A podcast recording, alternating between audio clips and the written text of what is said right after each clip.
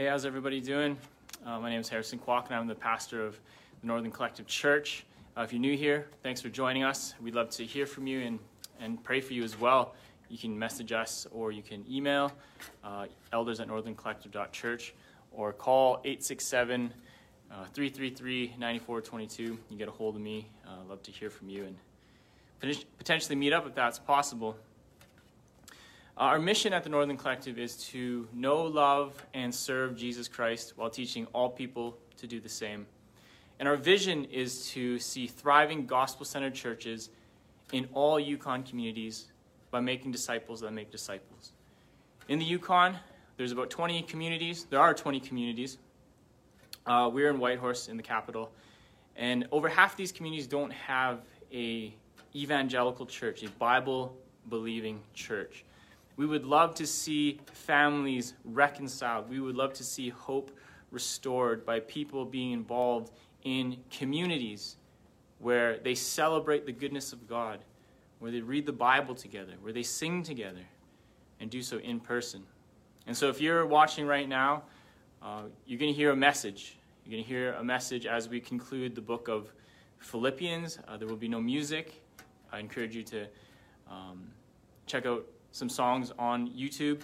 Uh, you can email us, info at northerncollective.church, if you'd like some suggestions and, and what you should be listening to, or, or what we would suggest, not what you should be listening to. Um, but we believe that music is teaching, and we want you listening to good and solid songs that exalt Jesus and that are Bible based. And so, if you'd like to keep in touch with us, please message us on Facebook or email us anytime or give us a call.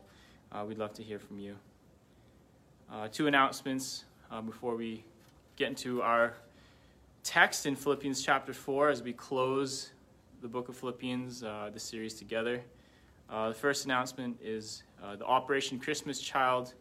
Uh, we submitted our boxes, as did many around the Yukon, and managed to, as Yukoners, provide 638 shoe boxes to Operation Christmas Child.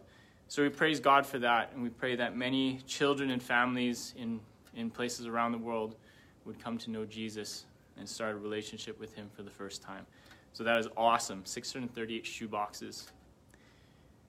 Uh, second thing is, I, I, do ask for prayer for not only our church's leadership and, and many leaders throughout uh, the Yukon and around Canada, but I do ask you to pray specifically for uh, our territory, and for those in leadership that uh, as we are in this state of emergency, um, that they can come alongside faith-based gatherings and churches and come to a good resolution um, in terms of restrictions, and particularly around the vaccine passport. We don't want to turn anyway at the door.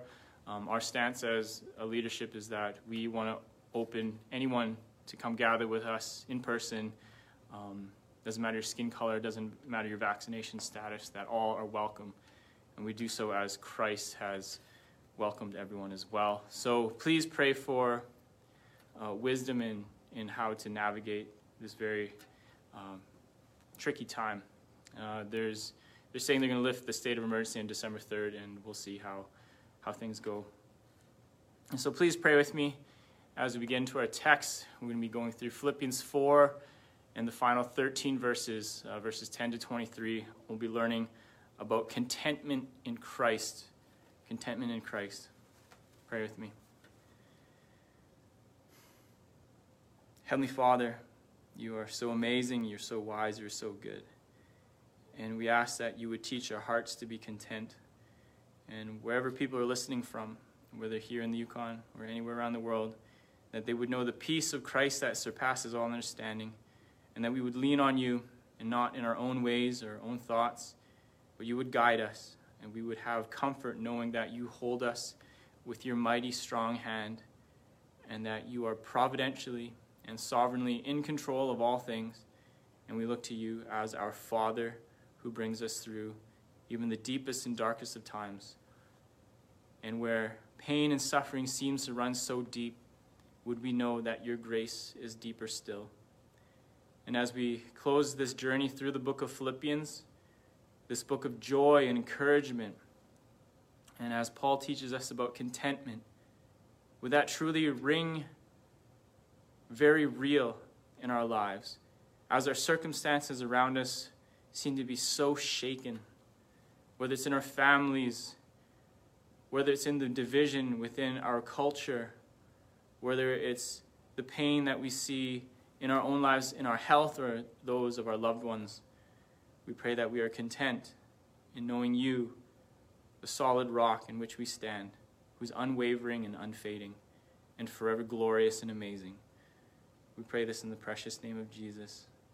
Amen. I don't know if any of you are familiar with P.T. Barnum.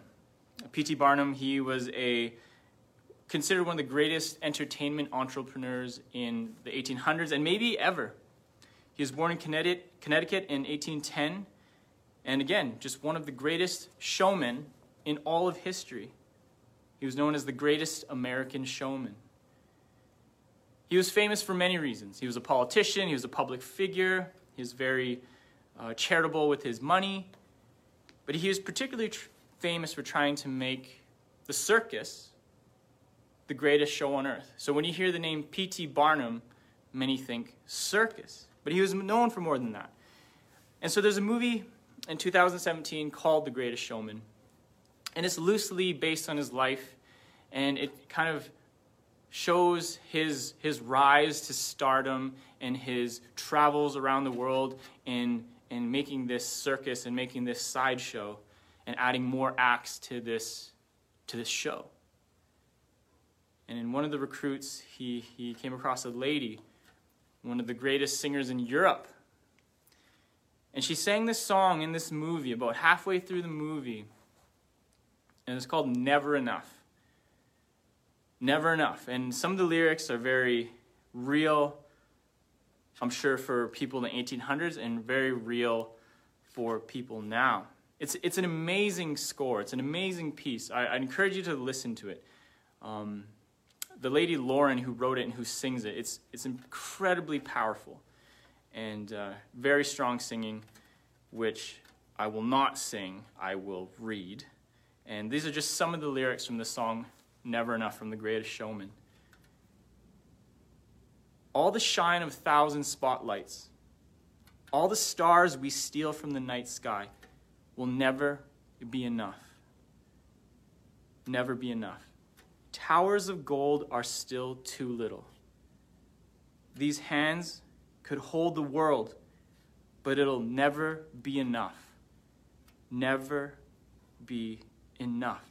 And so, this sentiment, it was telling of P.T. Barnum's own heart, and as the rise of this circus and this sideshow and this entertainment industry, and as him as a showman is increasing, he seems to be never satisfied and never has enough. And so this song comes. It's powerful, but it speaks to not only his drive and his nature, but I believe it speaks to ours. It speaks to mine. So many of us complain that we never have enough. Things will never be enough. We are never content, it seems like. We never have enough money we never have enough power. We never have enough fame. We never have enough friends. We never have enough freedoms. We never have enough things to complain about. There's never enough, and the soul is not content. And I can fall into that. In, in the complaining and thinking, there's never enough.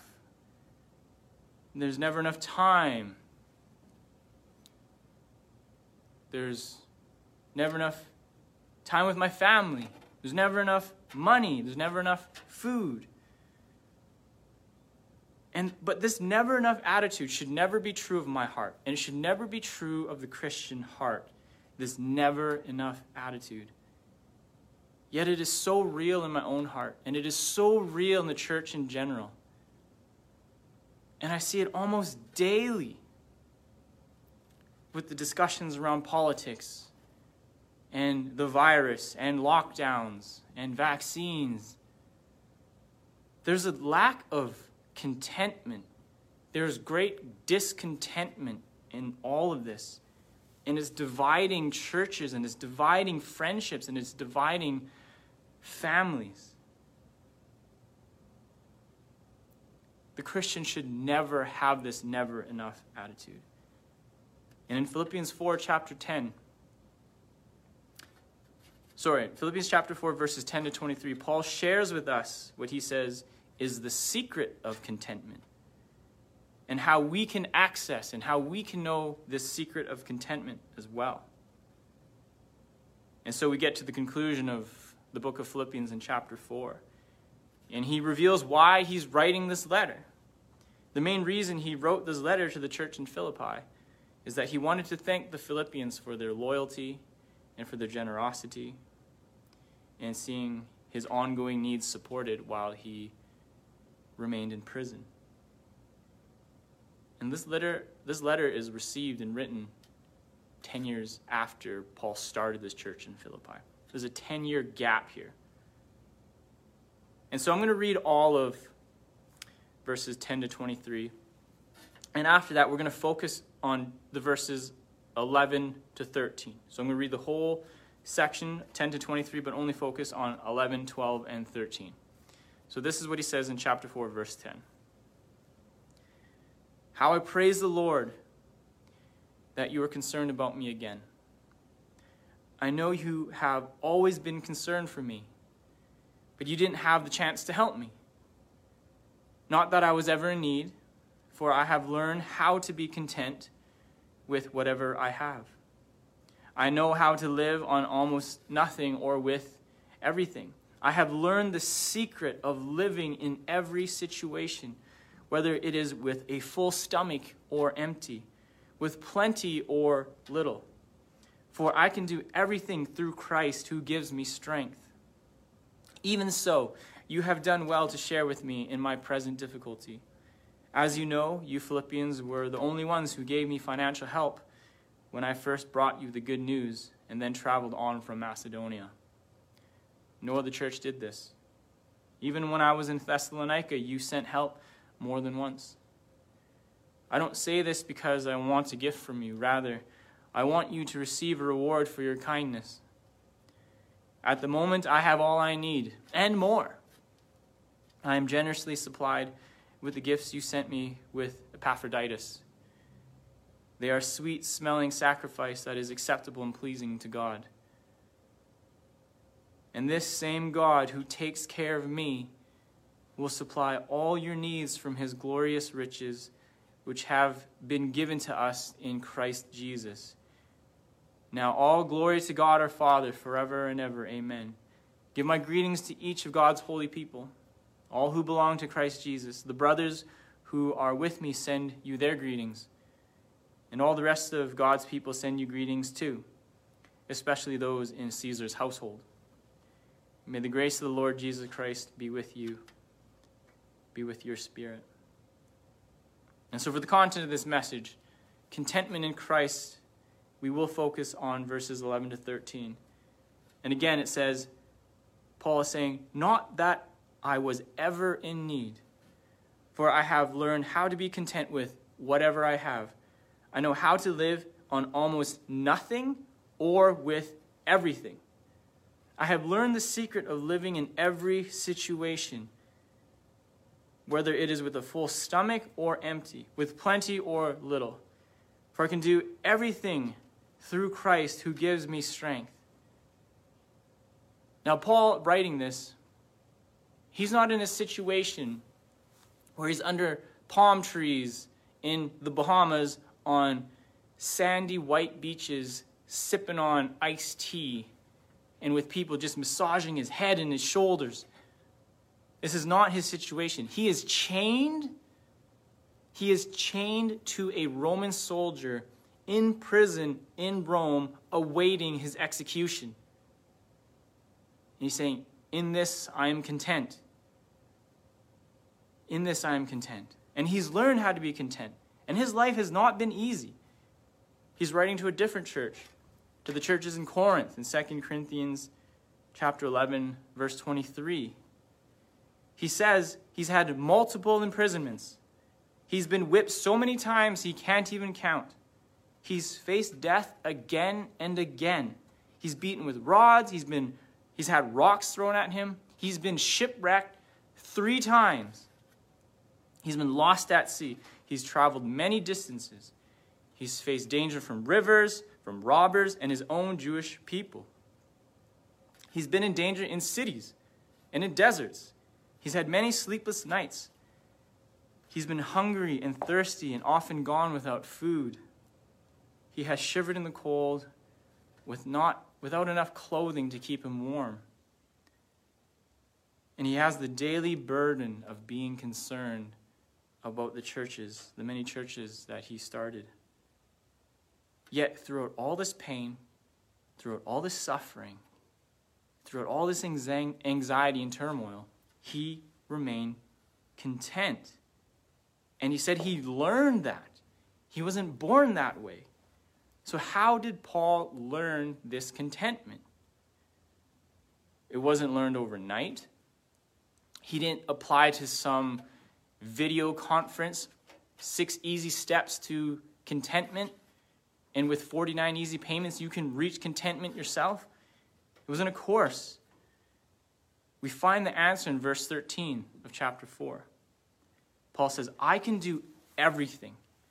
I can do everything through shipwreck, through hunger, through calamity, through cold, through weather, through imprisonment, through whipping, beating, all these things. I can do everything through Christ who gives me strength. I can do everything through Christ who gives me strength. The secret to contentment, which the world knows nothing about, is Christ. The world tries to offer a better circumstance if you just look younger, if you just have more money, if you have more insurance, you have more friends, your car is faster, your school is safer, these things will give you contentment. But Paul is saying, no, despite your circumstance. Because many of us, and some of you right now listening, are going through horrendous circumstances. You too can have contentment where you are, where you stand, because we can do everything through Christ who strengthens us. What an amazing promise. If this is true, then there's nothing that anyone can say or do or the world bring to our lives that can knock us off our feet and make us discontent. And this isn't uh, just a New Testament teaching. We, in fact, read in Isaiah chapter 41, verse 10, says this So do not fear, for I am with you. Do not be dismayed, for I am your God. I will strengthen you and help you. I will uphold you with my righteous right hand. God is saying, I will strengthen you. I will help you. I will be there for you. In the New Testament, Second Thessalonians chapter 3 verse 3 says the Lord is faithful and he will strengthen you and protect you from the evil one. Think of how mind boggling that is. That our strength doesn't come from an energy drink or a good diet or good education or a nice plump bank account. It is from God Himself, the creator and master and king of the universe, says, I will give you strength and I will be with you. Amazing. That should make us stand in peace, content. I have to ask myself, am I content? I have to ask you, are you content? Are you content? What, what is contentment? Well, some, some ideas around contentment is the idea of having enough, or being filled, or being satisfied those things get around the idea of contentment enough, being filled, and being satisfied. The Greek, though, the literal Greek, it, it's around this idea of self sufficiency or independent. And there were some Greek philosophers at the time, they were known as the Stoics. And the Stoics, they, they would elevate contentment as well. They said, oh, contentment is very important. But Stoics Stoics are people who wanted to separate themselves from too heavy of emotions with people or with circumstance. So they're just kind of even keel no matter what. Straight faced. They have control of their emotions, whether their first baby is born, whether there's been a terrorist attack, whether they won a million dollars or lost a million dollars. They are just stoic. And so that's what we describe people nowadays if they seem to show no emotion in any situation. We say they look stoic or they're stoic. And so Stoics, they wanted to be free from all wants and all needs, and they had this extreme detachment from all things, whether it be emotional or material. They would say, We don't need anything. We're completely detached. We don't need anyone, and we don't need anything. But that's not biblical contentment. That's not biblical contentment. What Paul is trying to teach us is an inner sense of rest and peace that comes from being right with God and knowing that he is, in, he is in control of all that happens to us. So we have this deep peace, this deep joy, this deep rest, knowing that God, who is sovereign and is providential, controls all things that happen. And the response, if we ask ourselves, are we content or is this person content? It's thankfulness. That we're thankful. We're a thankful people. And we're peaceful. We're peaceful people. We're joyful. We're selfless. We're selfless. We're patient. And we're not complainers. We can be critical, but not cynical. We do not complain like the world does. Rather, we are content in Christ for who He is and what He is doing. Our trust is not in anything else, in the weather, in the government, in policies, in other people. Our trust and our faith and our resolve and reliance rests on Jesus and who He is and what He's done. If Christ is our peace, if Christ is our rock, it transcends every circumstance. If you do not know Christ, if you haven't placed your faith in Jesus and trust who he is and who he says he is, that he's paid for our rebellion against him, our sin, and he's reconciled us to him, and he's saying, I'm bringing you to my home. I'm bringing you to heaven. And I'm going to restore all things in the galaxy, all things in the cosmos, all things in this life. If you haven't done that, I plead with you to submit your life to the gospel and give your life to this king. You will not know contentment outside of Christ. You will not know eternal life outside of Christ. And He offers you this free gift. And once you place your life in Him, He gives you a new spirit. He takes out your old spirit and gives you a new one that you would live for Him and long for Him and desire to make Him known. And when this happens to you, we can look beyond our circumstance. Not that we don't weep when terrible things happen. Yes, we weep. Yes, we are sad. But simultaneously, we have a deep joy that transcends that circumstance. Do you know that? Do you know what that's like? There are many people who come to the Northern Collective. I've heard story after story of terrible things that bring them to tears. Yet they walk through it with joy and with a deep peace because of who their God is. And they know that their life is in His hands. So we're to look beyond our circumstance. Whether we have a lot or we have a little, it doesn't matter, Paul says. We rejoice in Christ. Our central focus, our peace, our purpose is in Christ. and we have all we could ever need or desire in Him. Do you know that peace?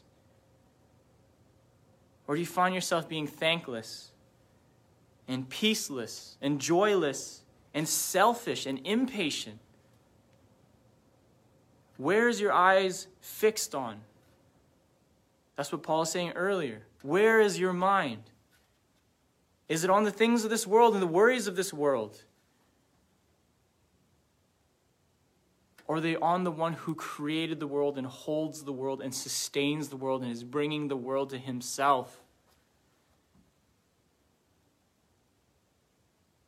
Paul's contentment in Christ remained constant. He had peace, he had contentment because of Christ. It wasn't some mental exercise. It wasn't a, some six step program. It's in the living God who's resurrected from the dead. And this same Savior, this same King, when he rose from the dead and had a mission for each of his followers, for those of you who claim to follow Christ, it is the Great Commission that we are to make disciples of all nations baptizing them in the name of the Father, Son, and Holy Spirit. And he says this because he has all authority in heaven and on earth. This is the one who commissions us. This is the one whom we listen to. This is our job description, dear Christian. And he says, I will always be with you, even to the end of the age. We should constantly be at Matthew 28, where we find the Great Commission. We should be reading the Great Commission, thinking about how we can fulfill the Great Commission. There's a lot of distractions coming our way, stealing our energy and our focus. But may that not be the case. Would we still have our eyes fixed on Christ and what He's doing and who He is? Because Jesus promises that his power and his presence they're with those who place their faith in him. They're there with those who place their reliance on him. There is nowhere Paul could go. There is nowhere we could go where we do not surrender our lives to, where Christ's presence is not there. One pastor said, quote, Nothing he could experience, this is Paul, nothing he could experience that could ever take him beyond the tender and strong, empowering embrace of Christ, end quote. Do you know Christ's embrace? Or is he just a, or is he just an idea? Or is he just so ingrained in our lives as some cultural figure that we give assent to, and that church is just some automatic thing we do on Sunday? We give our money to, we read our Bible because it's the good thing to do. We're nice because it's the Christian thing to do. Do you know his embrace of what it's like to be held by him through the deepest and darkest circumstances in our lives? He is there. This is the good news of the gospel. Not only do we get contentment, the gospel is the good news that God is giving us Himself, His very presence. That is amazing. Why would he want to be with us? Why would the God of the universe even care about us and invite us, uh, invite us to his home and to his dinner table? That is, an, that is a gracious God. Yet this is the gospel. This is the gospel that goes around the world that has transformed millions of lives. It's transformed so many lives I've seen here in Whitehorse and continues to do so. We must not lose sight of this great Christ and this great commission that we serve. There's a lot of things that we can read. And some of us, we need to stop wasting our time in those articles and those documents and fix our eyes and memorize the scriptures and get into the Word and take the Word seriously, whether alone or in community together. And how we can share this contentment with others. Paul's learned the secret of contentment, and he concludes by a farewell greeting, his final greeting to the Philippians. He says in verse 21 Give my greetings to each of God's holy people and all who belong to Christ Jesus. The brothers who are with me send you their greetings. And all the rest of God's people send you greetings too. And get this, get this. Especially those in Caesar's household. Why is that significant? Paul is saying, Caesar's household greets you. So, not just his home physically, not just the emperor of Rome's home, but the administration, the guards, the people, many within that agency, we'll call it, send you their greetings. A anti-Christian organization, people in there have converted to Christ even when Paul has been in prison to show the Philippians the transformative power of the gospel, that the impossible has just occurred that Caesar and his household, some of them, are Christians and are brothers and sisters with you. Isn't that amazing? Paul isn't like, oh man, I can't do anything because I'm so restricted. I literally have chains on me that shake every time I raise my hand. I'm too restricted for the Great Commission. We are never restricted from the Great Commission. There is no situation we can be put in where we cannot see the gospel move forward in power. You know why? Because it's not about us, it's about Christ and His power. And we can do all things through Christ who strengthens us. Do you believe that? Let's live like that. The government has taken nothing from us. Let's seek his wisdom. And in this moment, let us be focused on Christ, seeking the Great Commission to fulfill it here in Whitehorse and beyond for His glory and our joy and contentment in knowing Him. I pray that you know this truth, and I pray that we would see even more amazing things happen in the name of Christ. Amen. Please pray with me. Heavenly Father, I thank you for your amazing ability to save. I thank you for who you are and everything you stand for and for being with us. I pray that you would teach my own heart what it means to be content in you. And that no matter what I hear, whatever happens, whatever I see, that I would be content. And those listening as well. And if there's anyone who has not placed their faith in you, Father, I pray that you do that transformative work and make them a follower of Christ. I pray this in Jesus' name. Amen.